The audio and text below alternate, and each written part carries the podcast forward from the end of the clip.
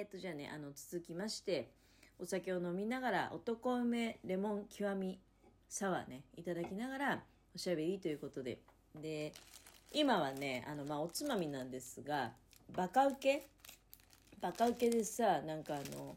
旅、旅シリーズみたいなのがあるのね。で、いや、バカウケってご存知ですかね？あの、まあ、新潟の、お、なんていうの、お菓子屋さんっていうかさ、そのせんべい会社で、あの栗山製菓っていうのがあるんだけど、で、そこがね、バカウケっておせんべい出してて、すっごいいろんな種類出てるんですよ。あの、観光地土産物とかもあるし、で、これに関してはね、なんか、まあ、ちょっとその、旅情シリーズっていうかね、あの、旅に行ったような気分が味わえるようなシリーズだと思うのね。コトリップっていうさ、なんていうの、旅行本があるじゃん。で、それとコラボしてるっぽいんだけど、味がさ、洋食の街、横浜、港町のハンバーグステーキ味ってやつで、まあ、これ、こういう微妙な味ってあの、大概ね、ヤスリで 並んでたやつ私、得意の、はい、ヤスリで買ってきたやつなんだけど、これがさ、本当にハンバーグの味するんですよ。びっくりするぐらい。で、なお酒のつまみにすごく合いますよ。うん。うん。それでね、あ、ごめんなさい。おせんべいが口に入ったままね、喋っちゃってるけど、いや、デニムのね、デニム用の、なんか、ジーンズ糸ってあるんですよね。色もオレンジ色っぽいあのジーンズのステッチの色ってあるじゃないですか。で、番手は20番なのね。かなり太い糸なんですよ。多分、糸って、ミシン糸って20番ぐらいが一番太いのかな？もっと太いのあるのかな？まあ何しろさ、あの、それを買ってきて、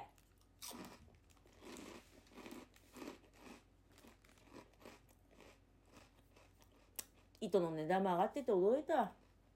久しく見てなかったらさ、50円ぐらい上がってんじゃないびっくり。いや、わからんわからん。私があの、普段さ、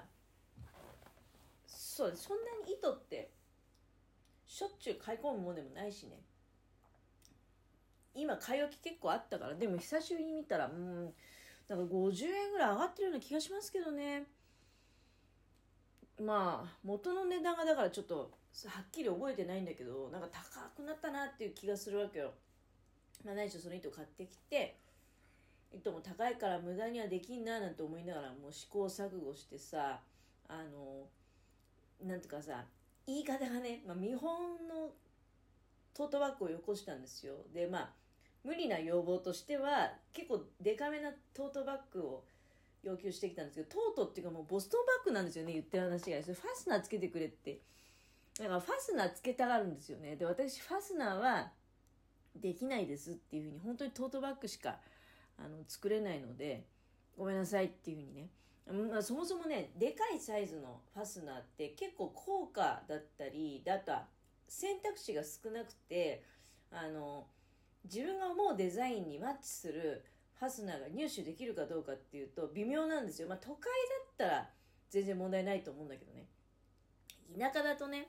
あのなかなか難しいもんがありますよ。で、そういうのもあるし、まあ、あとは自分の技術的な問題もあるし、まあ、あとは、まあ、くさいっていうのもあるし、ファスナーはちょっと、ま、勘弁してもらいたいな、なんて、いう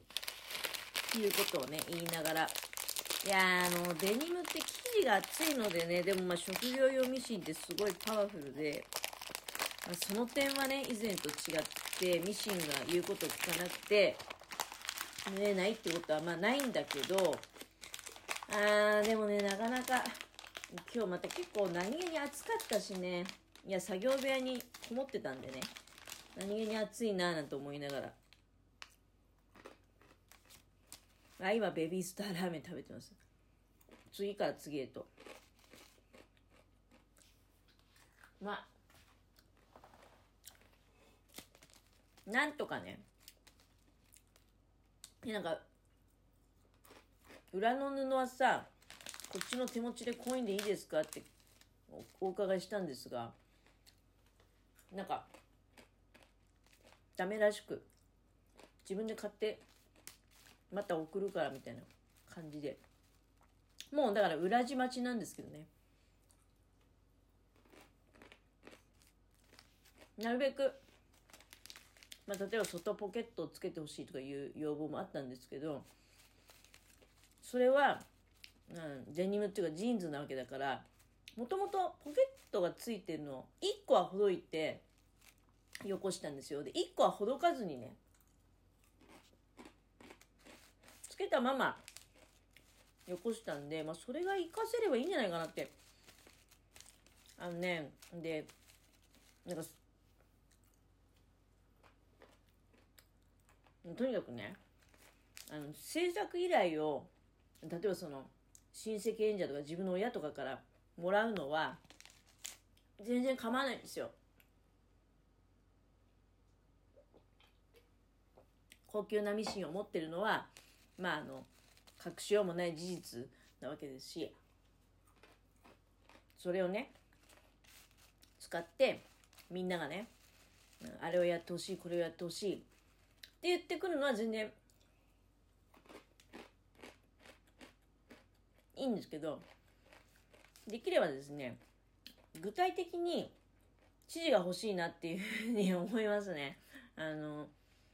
何センチぐらいの何センチの幅で何センチの町がついてて高さは何センチで取っ手は何センチでとかね。もう全然そのぐらい細かい指示でいいんですよ。あの自分でね、紙で、新聞紙とかで適当に、なんていうの？あの、なんかプロトタイプみたいなの作って、か鏡の前とかでね、あの、フィッティングしたぐらいの勢いで、いろいろこう指示欲しいんですよ。もうほぼほぼ丸投げなんでね。あの、見本のトートバッグはよこしたんですけど、これよりちょっと大きめっていうのもなんか、基準もわからんしね。あの、例えば何センチの弁当箱を入れるからとかなんかあるわけじゃない。何センチの水筒。入るからとかそういう持ち物の詳細を知らせるとか。何のヒントもなくてね。ただ結構なんていうの？その要望のハードルが高いっていうかこれもつけてあれもつけてって。いや、全然いいんだけど、いいんだけど、あの、なるべくまあ要望にはお答えしたいなとは思うんですけど。最近思うことはね、あの、まあ、まず、大きいトートバッグ欲しいって言われたんだけど、トートバッグってね、なんか大ききゃいいってもんでもないんですね。っていうのは、年取ってくるとね、カバン大きくすると、いいこと一個もないんですよ。あのそもそもカバンのサイズが重くなるし、でカバン大きくすればそこに物をいっぱい入れたくなっちゃうじゃないですかそうするとねあのカバン自体が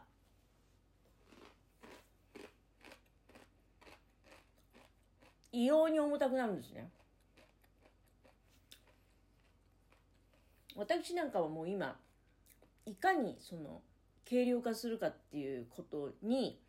結構ねあの注意を向けてるんですよ。だから出歩く時にいかに物を持たないかっていうことにすごくね意識を向けててあのカバンもだ自分用のカバンなんかもあの極力軽量化を目指してるのね軽量化なおかついらんポッケとかねなんかごちゃごちゃつけないであのもう財布とスマホぐらいしか持たないんですよ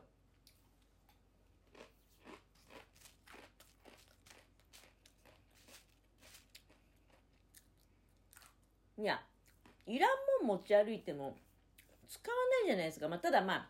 お姉さんの場合はそれ仕事に多分持っていくはずなのでね。あの、スマホと財布だけってわけにいかないと思うので、いや、だからこそ、なんか具体的に、例えばあの、本をね、例えば本とかノートとかね、その書類、例えばパソコンとかもあると思うんだけど、こうこういったものをどのぐらい入れていくよとかさ、言ってほしいのに結構ざっくりとねなんか漠然としてるんですよ。漠然としてる割にはねあのポケットをこのぐらいつけてほしいとかファスナーをこうしてほしいとかいうことを言うわけな、うん。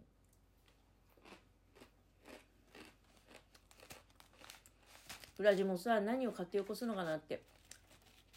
ちょっと心配なんですよ。あのできればまあ私の好みの問題もあるんだけどトートバッグの裏地あの濃いめの色でね